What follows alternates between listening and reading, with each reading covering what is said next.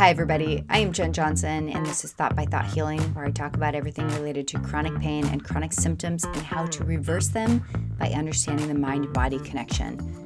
I come at this from a Christian perspective, so if that's important to you, then you are in the right place. And I also interview experts and professionals in the field. And today I had the honor of interviewing Dr. Jennifer Franklin. And so we're today going to talk about a few concepts that I think were really interesting. One is we're going to talk about how we are not in control of the digestive process and how that's really important to understand when we are trying to allow rest and digest into our nervous system. We're also going to talk about um, how the concept of going to war with your body and hating your body or being on the a different page as your uh, nervous system is not helpful and also hinders. And we're going to talk about feeling good, how to focus on feeling good, and the role of relationships in symptoms. So, I hope you enjoy a little bit about her as she is a unique mind, body, and gastropsychologist inspired by her own personal experience of healing and recovering fully from irritable bowel syndrome. She has been specializing in the treatment of disorders of gut brain interaction and other psychological orders since 2001 and offers a wealth of knowledge, expertise, training, experience, and insight. While managing symptoms is important, Dr. Franklin's ultimate objective is to help people to heal and to recover. All right. Without further ado, I give you Dr. Jennifer Franklin. I hope you enjoy and I hope it is helpful for your own healing journey. Have a good week, guys. Bye. All right. Good morning. Thanks, everybody, for being here, and specifically, Dr. Jennifer Franklin. Thank you so much for um, taking the time to share your expertise with us. So, good morning. Thank you. Morning, Jennifer. Thank you for having me on your podcast. Yeah. Um, let's just start by you telling us a little bit about yourself and how you got into this work. Well, it's uh it's on my website, so I'm not shy about this. But I was diagnosed with irritable bowel syndrome as a teenager, and uh, I had some really severe debilitating symptoms. And it, you know, it's after about a year of having pretty acute symptoms periodically, but they were becoming more frequent. So at some point, um, well, I was seeing a gastroenterologist, and that gastroenterologist was very progressive. So I felt fortunate. And this was, I mean, this was in the 80s, late 80s when I started having symptoms. So it was a long time ago. And he was very progressive. And right away, I'd say, as soon as they tested me for everything, um, he said, There's nothing physiologically wrong with you. And other than a, mu- a, muscle relaxant like back then they weren't giving kids ssris and doing things that i think they do now. Mm-hmm. he said there's nothing more i can do for you um, but i have a psychologist that i think you would benefit from working with. And so he gave me that referral after i think only two or three visits with him oh so wow really, yeah he was very progressive he was very comfortable oh. making that referral to me and i felt um, uncomfortable about the referral. Okay. I sat that referral for a year. I waited until my rock bottom, honestly. But at the same time, I felt really cared for by him. Mm. And so what he had said mattered. It, you know, I filed it away. And when I reached rock bottom, and there was, you know, I didn't waste my time with all these other things because he pretty much said, like, you know, mm uh, there's nothing more I can do for you. He didn't really mention anything else. And um, so, yeah, so then I went to uh, this psychologist and met with her once a week for a year. So I'm still in high school at that point in time. Um, I never talked about my symptoms with this therapist ever. I never thought to talk about my symptoms. I just talked. I literally just talked about what was going on in my life. Felt wow. kind of aimless to me. I didn't walk in with a plan or anything. I just talked. And within that year, I'd say like that year of weekly therapy, just doing that made about 50% of the difference. My acute symptoms went away so that I wasn't missing school. I was totally functional in my life. And the, huh. you know, the sense that IBS was crippling me and taking taking over my life and making it impossible for me to function that that just didn't feel true so i I was like, okay, I have IBS, but I'm able to live my life. Yeah. So that was that was good enough for a while. um, when he first suggested you see a psychologist, mm-hmm. um, how did that resonate with you? I mean, this is in the 80s. It's not, I mean, still not common knowledge, but what, how did it, how did that emotionally impact you to hear that? Well, it was, it was hard because it was somewhat validating that I had problems. And in my family of origin, mm-hmm. I was kind of the identified patient, it's called. So I was kind of the one that was more emotional and would get upset and would get angry. I was just the more emotional one. And yeah. because I was sensitive and everybody knew it. Um, and I didn't feel that my family could deal with that very well. And so the last thing I wanted to be was the, the admitted problem in the family in my you know family of origin and so that was really that was really hard for me um, but i knew that i needed support and so i was willing to overlook especially when i hit bottom and there's nowhere else for else there was nowhere else for me to go there's nothing else for me to do and so yeah. i just felt like okay you know like what do i have to lose i need to just suck it up and do this and i did and like i said i got you know, it made a big difference. And so by the time I graduated high school, I knew that there was a powerful relationship between the mind and body because nothing else had changed. Nothing. Yeah. Yeah. If anything, I had gotten more stressed because I was getting closer to apply for colleges. Yeah. So, um, yeah. So it was just really crystal clear. And then going forward, you know, when I applied to graduate school, it just didn't make sense to me to go to a traditional school that wasn't going to talk about the body. So I had to find something where we were going to talk about what I had experienced to some extent so I could understand what, you know, what I had been through and understand that mind body connection. Just didn't make sense to me to not include the body in the study of psychology.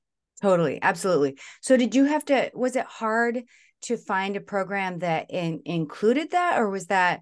Yes, um, there was almost okay. nothing at that time. Mm-hmm. I don't know if it's changed that much, to be honest. Um, okay. I think, you know, well, we can. That's a whole other topic that could bring us um, kind of really far outside what I think your your audience wants to hear about. But um, but yeah, it was really hard it was really hard to find a program. And in the end, I chose a, a relatively little known school. Um, but I was so grateful because I learned exactly what I needed to learn to be effective in helping other people to heal. And um, and actually, yeah. you know, I had already accepted that I had IBS, and so I wasn't actually trying to recover, but because I was at the school that I was at, I started learning things and I started tinkering and applying them to myself and and just just the environment that I was in every day at school ended up helping me to recover and um, so that was mind blowing when that happened. Yeah.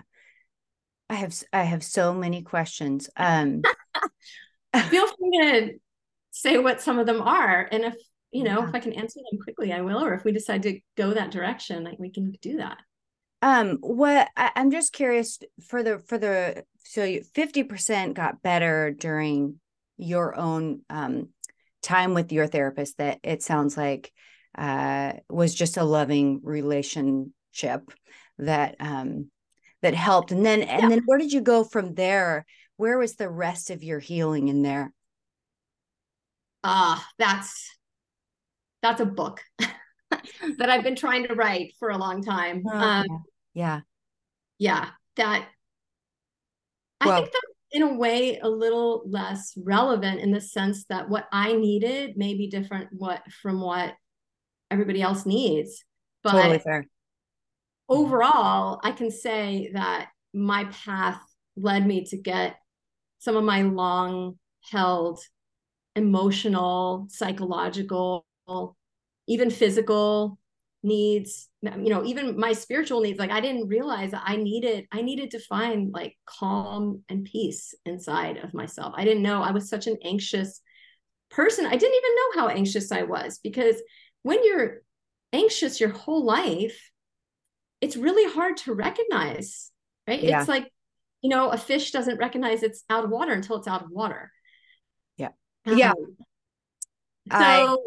it, it was just a lot of different things. It's not any one thing, but it's not not any one thing. All of those things, bit by bit, helped my nervous system to get a lot more regulated and um, helped me to get my needs met so that I felt really good and connected in the world, connected to people who felt, um, you know, loving and kind and calm and supportive and emotionally available. And those are not things I necessarily had enough of growing up. Yeah. Um, that feels like a good segue to just say that I printed the ebook off of your website. It's called mm-hmm. Don't Hate Your Guts, right? Make sure I have that right. I don't know. I mean, it's it's not really a book as much as it is an introduction to the way that I think about um, disorders of gut brain interaction and PPD and the nervous system and sort of my approach to working mm-hmm. with people. So it helps, I think it helps offer some insight into what people would learn from using some of the resources on my website and yeah. it might it might give them a taste of what it would be like to work with me. Absolutely. And i, I just want to i just want to talk about this because it was fantastic. I highlighted it wrote in it. Um, and for anybody who's in the middle of this journey listen to this interview. Check out jennifer's um, youtube channel. And also this book just has a lot in it about i i read it as a lot of what you would discuss more of in working with you and um, just some tidbits. I love the language that you put around some of this stuff that um, was uh, it just shed more light on for me personally some concepts I'm familiar with, but I love the way you talk about it. it just makes it clearer. Um, so thank you, one, thank you so much for saying all this. I really appreciate hearing your feedback about the ebook. It Oh, yeah, you're welcome. Yeah, it's really it's really nice that it resonates with you and speaks to you. And I I so appreciate your talking about languaging because you know I do I work I have worked really hard over my career to be able to language things the way that I'm now able to. And it's it's nice that it's so well received by you. Yes. And I think until you start to work on trying to language these things, oh. you um, you might not understand how difficult it is. And so I think that's why I'm impacted by this is because I try to put language on this stuff all the time. And the way you put it is just beautiful. And um, it explains, I think the way you word things explains things, but it also gives me power to know where should, where do I go with this information? Um, for example, we'll dive in. Um, mm-hmm. One of mm-hmm. the things you you say on your web, uh, or it's either on your website or in the in the ebook or um, the book that's on your website that's printable. Yeah. Um, uh, you say we are not in control of digestive process. Um, and thus ta- seeking control of your digestive symptoms is a losing bath- battle. Um, can we just talk about that, unpack it? It's self explanatory, but let's go there. Okay. Um, well, you know, I think it's a fact. We don't consciously control our digestion because if we could, if we had symptoms, we could just consciously fix them. Yeah. so we don't consciously control our digestion. So attempting to control something we don't control to me is banging our head against the wall. It doesn't even make sense. Yeah. So I really don't want to foster that. And that can be really hard for people to hear because I think it's only natural for our brains to want to control something that feels out of control.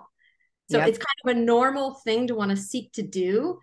But when it comes to digestive problems, it's not an approach that ends up being effective. And in fact, I think it is part of what mm-hmm. contributes to the symptomatology if not the digestive symptomatology, then more psychological symptoms like frustration, hopelessness, those kinds of things. It's, you know, if you're banging your head against the wall and trying to get somewhere, it doesn't work so well. And then we have feelings about it.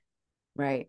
And those, for me, those feelings showed up in my digestive symptoms for sure. So I, I feel mm-hmm. you there. So you resonate with that. Absolutely. Yes, for sure. Yeah. yeah. Um, everything that I read on your website not only just resonates for what I know about psychophysiologic disorders, but also for me personally and in the healing journey of my own personal symptoms. Um, can you unpack uh, some ways that that some messages that we get from just mainstream either medicine or however you want to verbalize that that really encourages us to try to control to try to manipulate um, what's happening and what we're experiencing in our bodies. Some of that messaging, I feel like we have to fight up, fight against when mm-hmm. we're taking this completely different route of healing. So, what are some common things and themes that you see mm-hmm. you want to fight against? Just what comes to mind off the bat are um, titles of books that I've seen that have control in the title, like control your IBS symptoms, or you know, you know, there's a book written by somebody I really um, I really like and appreciate, but the book is um, called Back in Control. So there's just all these ways that um, mm. that I hmm. think the media and writers are marketing to this audience of people who suffer from all kinds of psychophysiologic disorders that feel out of control of their symptoms and feel out of control of their bodies and want control. it's just like normal to want yeah. that. And then there, there it is, you know, on the cover of a book written by an expert, you know, learn how to control your symptoms. It's very tantalizing. Mm-hmm. Yeah.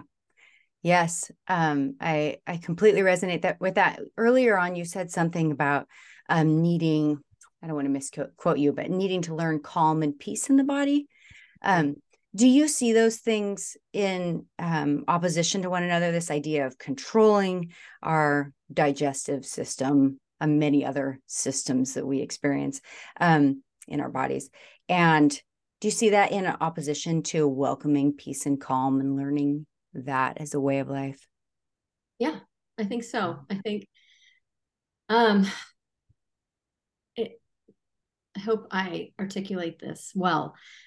Um think we try to control things that feel out of control. When things feel out of control, they don't feel good, right? So yeah. the attempt to gain control is um, a way of finding order out of chaos, right? Um, yeah. And it's it feels like a need, like I need to grab control. I need to get a grip on this, and it feels threatening not to. Yeah.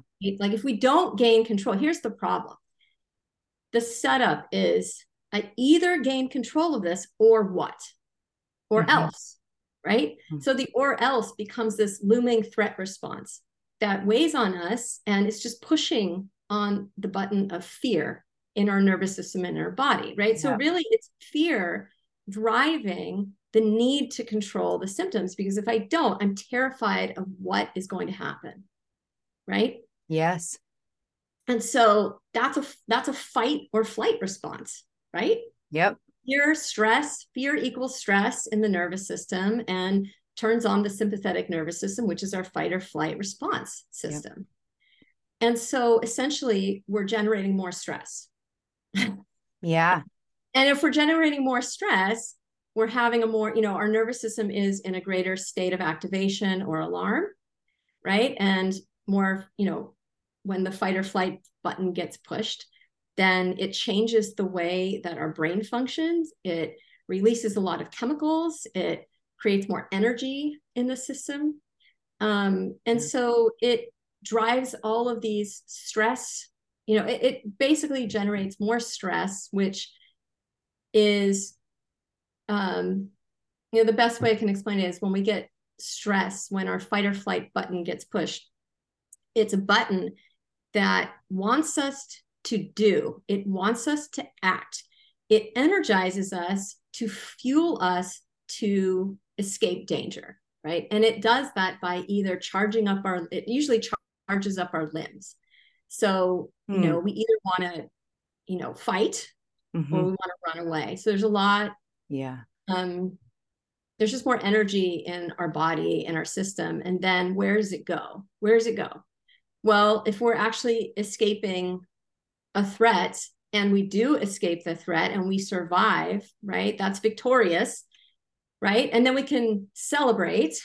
And when we know that we've survived and the danger has passed, then our nervous system restores itself. The parasympathetic nervous system comes on, and then we can feel finally calm and at ease and good again, like the world is good again, right? There's no more danger in, on the horizon, right? I'm safe. Yeah. But the problem is we never get there. As long as we have this threat response going. We're afraid of having worse symptoms, and we can't fix the problem in the short term. We can't fix our IBS. We can't fix our psycho- uh, psychophysiologic disorder in the short term. Then we're basically contributing to this ongoing stress response that never gets resolved. So we never get back to that state of peace and ease and flow in our bodies. Right. Yeah. So that's chronic stress or toxic stress. And we're contributing to that by continuing by continuing to seek control over something we don't control. Yeah um that's that's be- that's a beautiful description i, I see this because most of my symptoms were pain i see this as kind of the the pain fear cycle of yes. I'm afraid of my symptoms so i'm going to keep pressing that that that's fight right. or flight button that you're talking that's about right. and here we are yeah. um are we are we talking about i don't I, I, don't know that i've ever heard anybody on this channel talk about the enteric nervous system mm-hmm. um, is that what we're talking about when we're talking about digestive um, issues specifically is that an um, important part right. to bring up we have our, our gut is known as our second brain because we have part of our autonomic nervous system housed in the gut it's kind of embedded into the intestinal walls and its primary job is to coordinate digestion. So when I say that we're not in conscious control of digestion, I really mean it because that part of our nervous system, which is part of the autonomic nervous system, which we definitely don't consciously control, is. Really heavily involved in coordinating digestion. Yeah. Beautiful. Okay. So um so we don't have control over our nervous system or our enteric nervous system but we have some con- we have control over our nervous system but we don't have conscious control over our autonomic nervous system and we don't Perfect. have that's the segue like i'm hoping parts, for there are parts of our nervous system we control yeah right and there are other parts we don't and you know but we have here's the thing we have great influence over what our nervous system does yeah. and we have to act wisely and um, I'd say mindfully.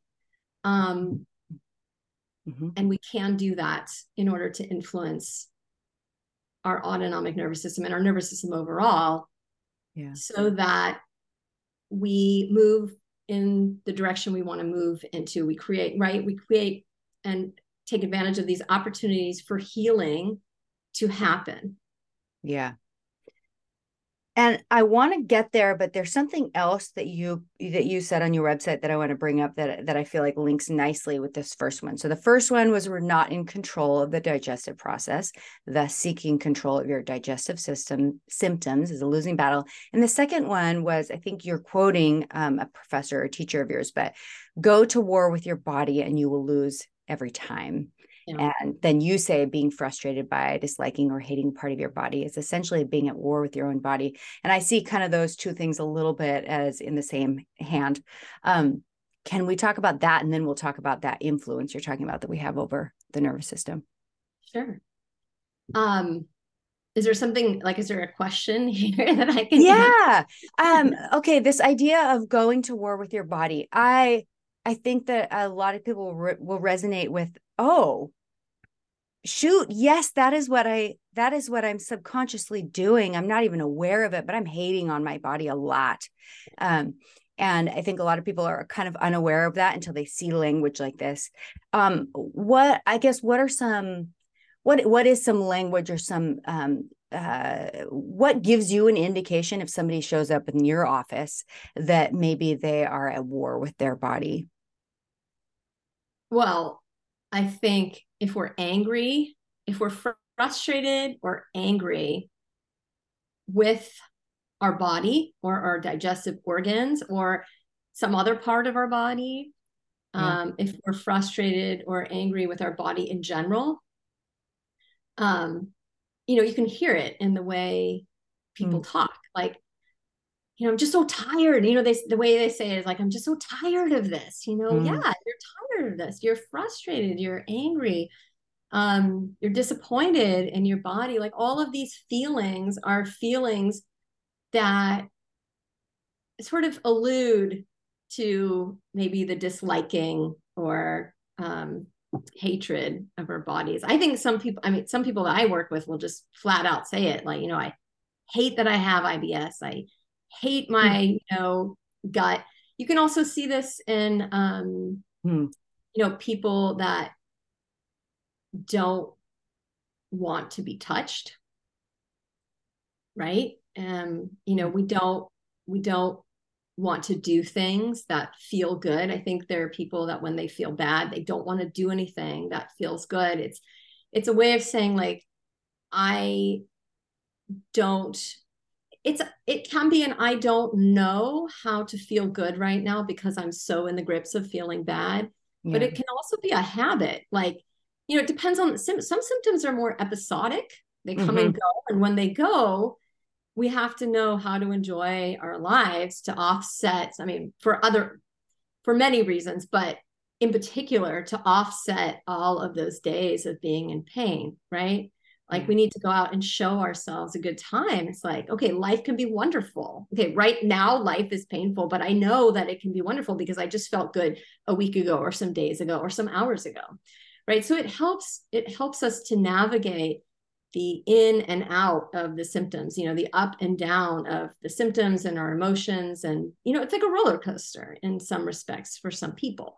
For other people, they have more um, chronic day daily symptoms where it's like I always have some degree of symptoms and I can't shake it. Yeah. And um, for people who have, you know, really truly chronic daily or almost daily symptoms, it's so important to break that up with connecting with things that feel good because when you feel better, you know, and that's a relative term. We're not talking about going from feeling awful to feeling amazing overnight. We're talking about feeling just a little better than you do right now because feeling any better than you feel right now when right now is full of pain or discomfort is an improvement. Right? Yeah. And yeah. if we can notice that shift, then it feels good. Like, wow, I can get here. I can feel a little better. And then we capitalize on that. Let's make another shift, right? Let's make another, let's keep moving in that direction. But we can't do that without these moments of feeling good or better. Yeah. And I think I've strayed a little bit from the question of, you know, and I, but I think it's all related that, yeah, you know, when we dislike or hate our symptoms, and it's our body that's generating the symptoms, or it's a part of our body that's generating the symptoms, it's really easy to go from hating the symptoms to hating our body. It's kind of one and the same. Yeah. Right. And then if we're hating our body, then we're hating ourselves essentially because it's our body. Yep. And if we hate ourselves, then how do we feel good when we have to live in our body? We have to live with ourselves. Like, how do we feel good? We can't. It makes it really hard to feel good. And that's the goal here is just feeling good, feeling a little better right now, because we can only do that right now. We can't do it in the past because the past is gone, and we can't do it in the future because it's not here yet. Yeah. Absolutely. And I think eh, eh, that's that's such an interesting and important concept for, at least for my healing and i think for everybody else who's gone through this healing process of of we have to stop and pay attention to those minor tiny tiny shifts in um, feeling better. Because if we're looking for that huge jump then we're going to be activated by fear because nothing's you, nothing's going to measure up to that. Yeah nothing's changing even though it, it is. Right right. And, and right. those little things are what for me, it helped uh, kind of my nervous system go from fight or flight to rest and digest. Yeah. Um, but if I had not stopped and counted all of those tiny wins of feeling good, um, then I would have stayed right. kind of yeah disappointment.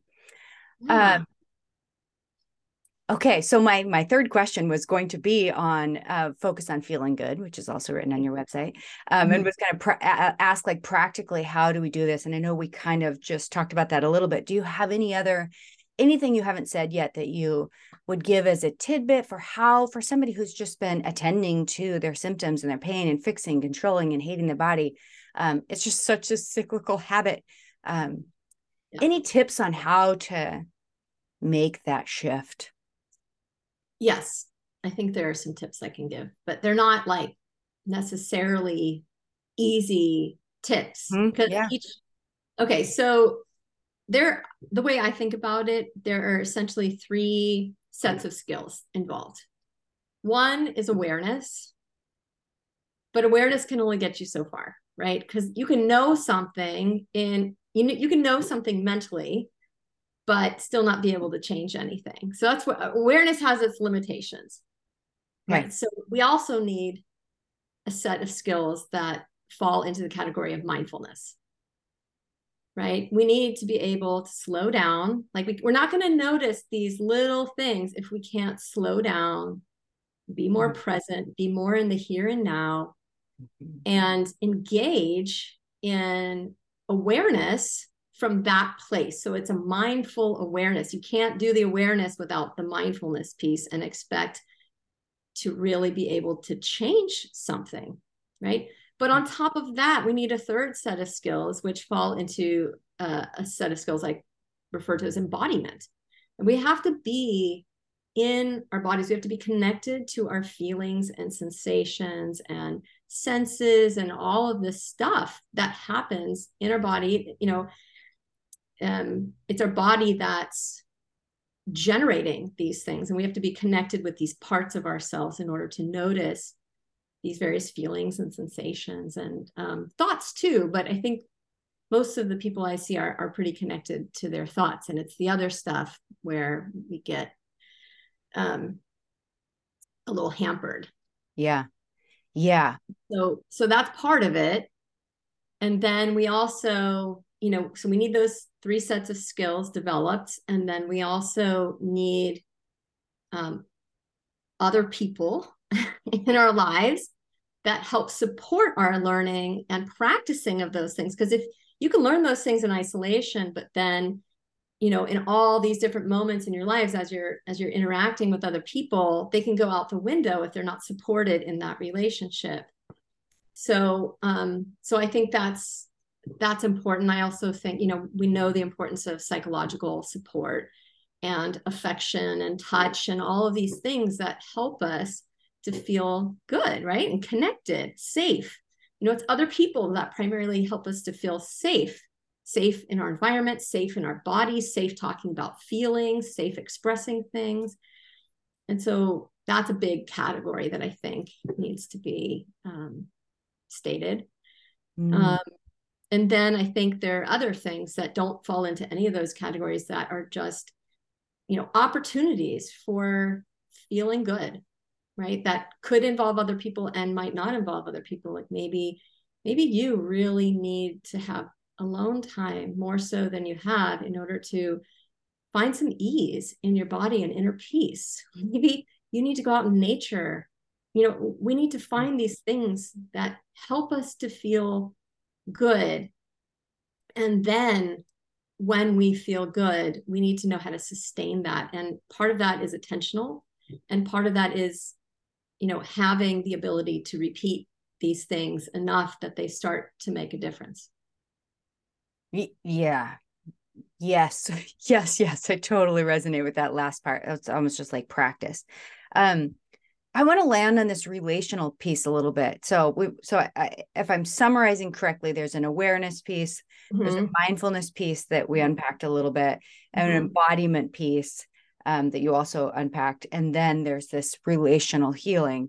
Uh, yes. And to me, that's the uh, that's the difficult part because people are uh, they're like us, they're wild cards. They've got their weaknesses and their strengths, and um, so I, am sure there's a question in here for me. Let me find it. Um, how living in kind of this broken world and some of us, all of us, are in relationships that in some way trigger us. How do we go about that when we know that there are some people in our lives that maybe um, our our our bodies do and are triggered by them? Um, do you suggest that's an open dialogue with people? How does that? What does that look like? And I know this well, is a huge question yeah it's a big question but i think I, I think we need to back up and i need to fill in a little piece that maybe i didn't make totally explicit so when i talk about the fact that healing is relational mm-hmm. i'm not just talking about our relationships with other people i'm also talking about um, our relationships with ourselves right we've talked yeah. about how to shift from disliking and hating our bodies and ourselves to yeah.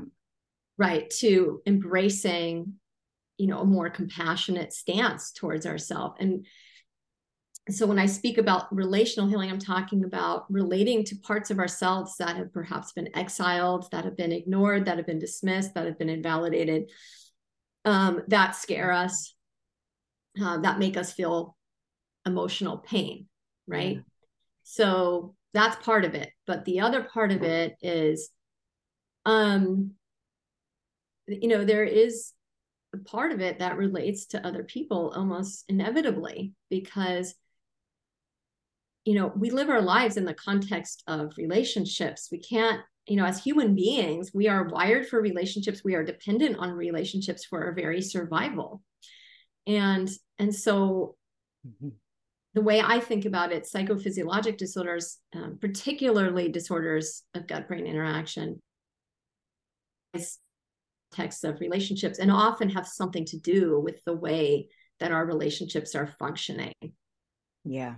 And so um, it's important that we develop the skills I talked about so that we can start to see more clearly what's happening, right? What doesn't mean we have to like abandon our relationships. It doesn't mean we have to have, you know, conflict in our relationships but it does mean that we need to look at how we're relating to ourselves and our whole selves and we need to be willing to see how our relationships with other people are functioning and not just the people closest to us but you know relationships with all kinds of things like how media affects us how the news affects us how yeah. you know hearing about this or that going on in the world affects us um i find that people with you know i work with people who have disorders of gut brain interaction much more than i work with uh, other psychophysiologic disorders but i have worked with the gamut over yeah. uh, last you know 20 or so years and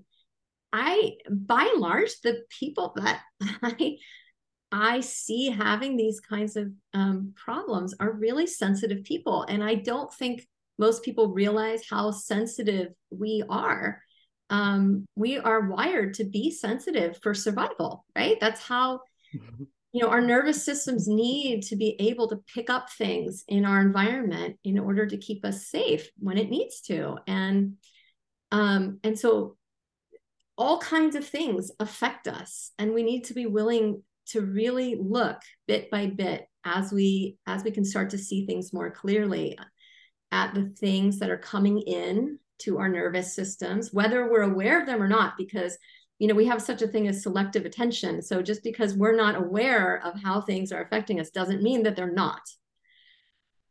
That's good. So, yeah. Yeah. Yeah. And, I imagine that the the thing that we are talking about right now is um is the piece that working one-on-one with somebody is so helpful for because we in a, in a podcast that's for all um, uh, the amount of I don't know variety of different relationships and and the ways that they're going to look um, mm. and feel to each of us. Um, we can't even begin to touch on um, all the many different varieties and variables that could be in there. Um, um, and that idea that you're talking about that sometimes we're just unaware and having another set of eyes on what, or maybe not eyes, but ears on what what our um, what our life is looking at in those relationships um, can be really powerful. Yeah, and I think if I can add one more thing, I think there's a really important piece here that I haven't named yet, which is that you know if we're thinking, thinking is different from some of the processes that I think are really important in healing, which are they don't involve thinking with our cognitive brain, right? Thinking yeah. and analyzing those kinds of like left brain yeah. processes. Um, you know, healing is much more right brain. It's much more about being in the here and now, feeling and sensing what's happening, yeah. tracking, right? Awareness, but awareness in a very particular way. And um, if we're just like seeking, if we're looking for something, we're often using that more analytical, judgmental part of our brain that's, um, you know, more rational and is kind of on a quest to find something. And it's kind of like the difference between, um, you know, when you're scrambling to remember a word and you're working really hard like this one part of your brain is thinking thinking thinking what's that word? What's that word? How, like i gotta remember that word. And then if we just let go we just go okay whatever it's not coming. Let me just focus on something else. Move on. Yeah. Then what happens? You're like like all of a sudden there's an ease in that there's like i'm letting go i'm surrendering i don't know and that's okay and then what happens suddenly it arises yep it's a similar mm. thing here. It's like we don't want to work so hard at figuring stuff out, thinking our way through like okay, what is it I need to know in order to heal my my gut or my body? What is it I need to figure out here? What like all that kind of thinking, that left brain thinking is really not that helpful past a certain point. I'm not saying it's not involved. It's involved all the time. Every time we make a decision, we're involving it. But there's this other part that if we can tap into through these these skill sets that I mentioned, we can just be and allow our bodies to take us on this journey to show us what's next. Yeah. Right. And and it will happen, but we have to get quiet enough and connected enough to these parts of ourselves in order for us to hear what those parts of us are telling us and to and then we need to develop some um, some skills for discriminating between these you know what these parts are telling us like do i do that or do i do, do i listen to this or do i listen to that um, so it it it takes some you know practice to get there yeah and to to cycle that back around to the very beginning of this podcast and this idea of controlling I mm-hmm. I felt like when we were just talking about using the left brain, you know, to hyper focus on this, we're just back to pushing that that control and that threat button, um, and trying to solve and figure out um, with yeah, our that's right brain. Totally. Yeah. yeah. That's what our brain does under stress, yeah. by the way. It, you know, our brain is designed to zoom in on the threat so that we can target it and address it. And so there's not a lot of space for anything else. But if we let go, if we let go, if we stop seeing the problem as a threat, right? If we start to learn ways to live in harmony with our symptoms, I know this might sound radical and crazy to some people, but yes. if we can actually live in harmony and find ease, even though even though we have this you know digestive problem if we can start to shift towards you know, a more harmonious way, a more compassionate way of living with, not trying to fight it. We're not trying to control it. We're not trying to make it go away. We're not working at those things. Instead, we're putting our energy towards surrendering to what is, which is I have IBS or I have I have this chronic pain problem and I and surrendering to I don't know. I don't know why it's happening. Yeah. Right? We can embrace that. You know, it's not a bad thing. It's just it's just a fact. I don't know why it's happening and I don't know how to fix it right now. Right. And the more we mm. can just accept that and embrace the truth of the situation as we know it today.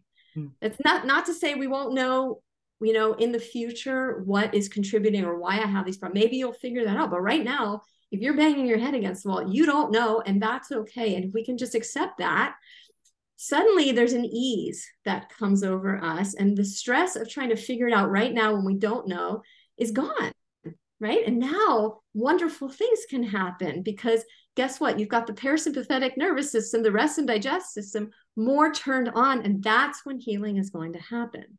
Yeah. Yes. It's so beautiful and so counterintuitive for us. Um, mm-hmm. uh, if if you know if this was the first podcast I listened to on this, I would be like, "What? You want me to accept my symptoms?" and yes, and yet that's not what we're saying, but we are. Um, right. It is right. it is definitely the first step towards yeah. healing is accepting, and I love the word surrender. Like, yes, the surrender to the moment. Um, even just saying that I feel I feel my body um, that rest yeah have its yeah. place in my body um, yeah so thank you and i think i think we could do an entire podcast on a couple of things you've dropped and like mm, what did you mm, i'm going to not quote you quite correctly but the concept of listening to your body and your symptoms and using your your left brain uh, i'm sorry your right brain and what is your body asking for and all and all that yeah. Um, yeah. it's a whole nother subject um. Yes so and exiled parts and and all that. I i love those conversations but that will have to be for another day. Um. I'm happy to come back jennifer. This has been a pleasure for me and i um i really appreciate you're saying everything that you just said you know it is very you know the what i what i tried what i did for myself to heal and recover from IBS it's not doesn't look exactly the same way for the other people i try to help mm-hmm. but mm-hmm. overall there are some generalities which is that it is really counterintuitive you know the the approach that i think we need to take towards healing is is it's just not the way that we're wired to think about uh, targeting problems as human beings with you know a very sophisticated mind. It's yeah. it's really counterintuitive. And that's not how we've solved you know we've also reinforced we've also reinforced um, that that way of thinking that we normally bring to problems because it's usually effective. And then we suddenly we find it's not effective with these problems and we keep going with it. We keep going with the same strategy over and over because we really haven't learned how to do anything else. Yeah. Yep. Absolutely. Ah, okay. So we're gonna I'm gonna ask you just talk a little bit about people wanting to work with you or what programs you offer. But before we get there, um, do you have anything else that you that's just on your mind or on your body that you want to share before we get to that point? Um, maybe just that these things we're talking about might feel really challenging or really complicate, complicated or really involved, they might feel um, out of reach right now. But. You know, healing starts with what feels within reach, what feels accessible, what feels very doable, what is a man- manageable chunk, you know, or the next little baby step that feels doable or okay, right? yeah. not so scary, feasible.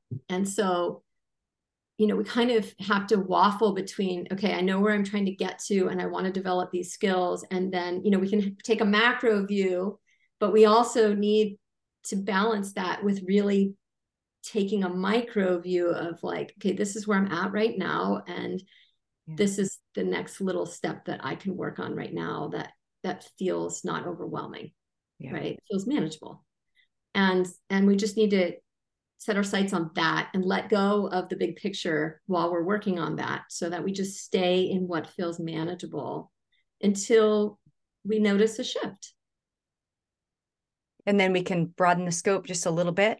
Exactly. And we come out again and then we go back in again and then we go back out again. I have this you know great tool for seeing this right? And this is what our body this is what our nervous system is doing all the time when it's well regulated right? It it gets expansive when we can mm-hmm. breathe deeply and then when we get stressed it gets tight and contract we our body gets contracted our breathing gets contracted right and a well-regulated nervous system is always vacillating between these two right? Usually this happens fast when there's a yeah. threat and then we come out again slowly and then we come back in.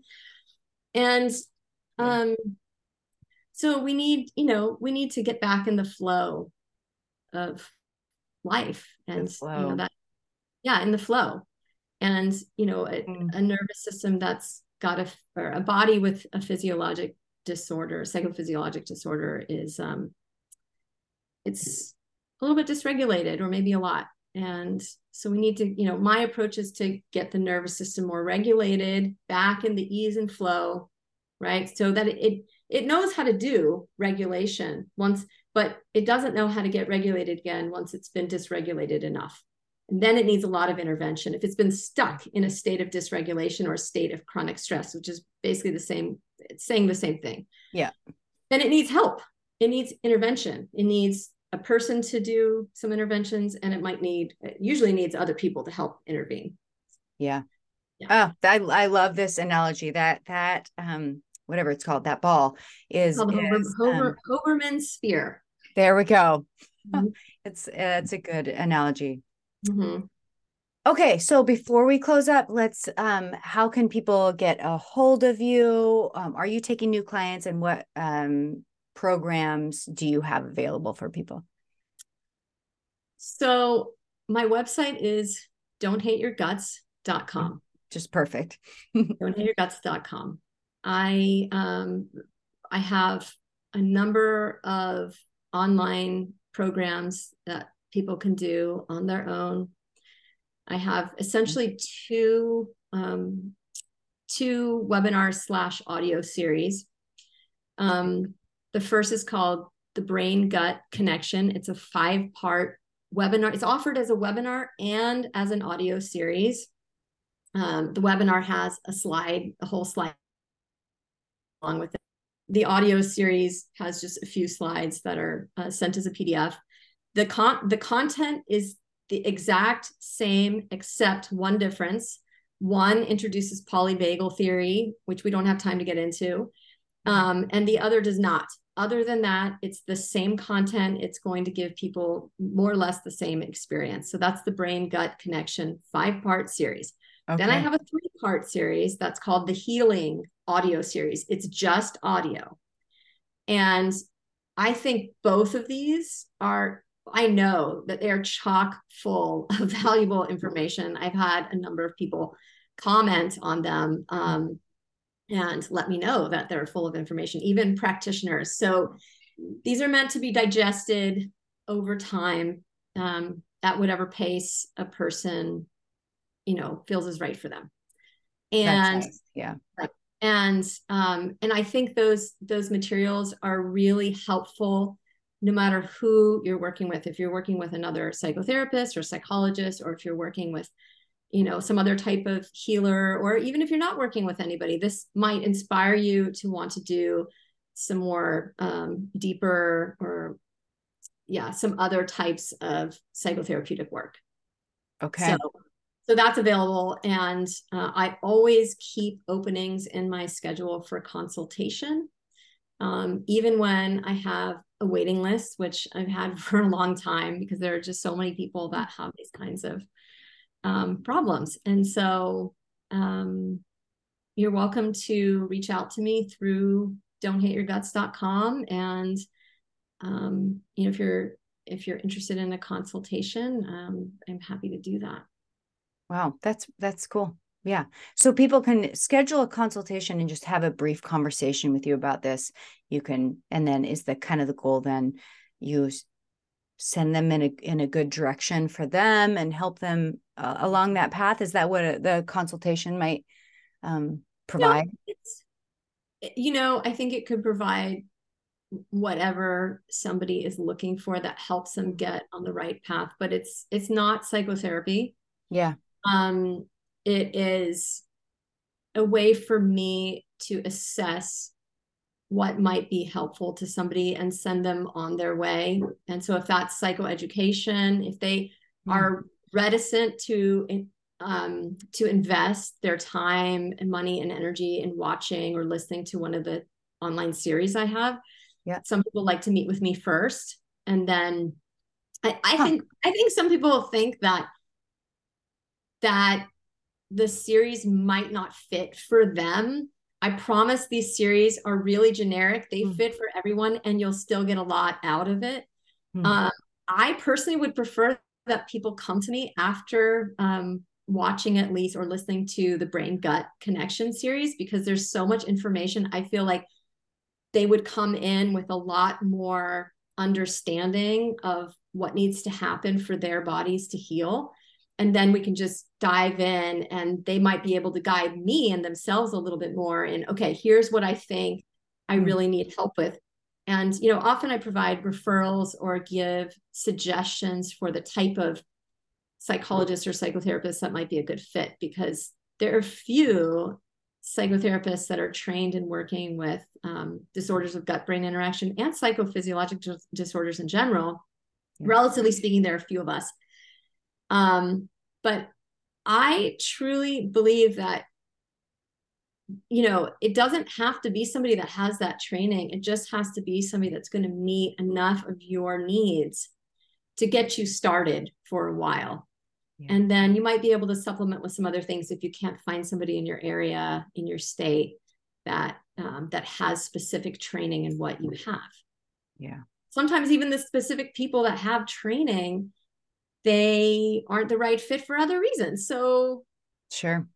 You know, I think healing can come from a lot of people. It doesn't have to be just a psychotherapist or a psychologist. It might not even need to be. Like, I mean, if what a body needs is, you know, to be touched, then, you know, a massage therapist or a body worker could get you halfway there sometimes, or maybe even all the way. Who's to say? Yeah. Yeah. I love that. Oh, thank you thank you very much for your your wisdom your time all the work you're doing this in this area. We just as a i was going to say as a country but it's bigger than that. We as people need this kind of work so thank you for all you're doing. You're welcome jennifer. Thank you again for having me on here today. Yeah. Okay and thank you everybody for watching. And as far as i go i will see you guys next week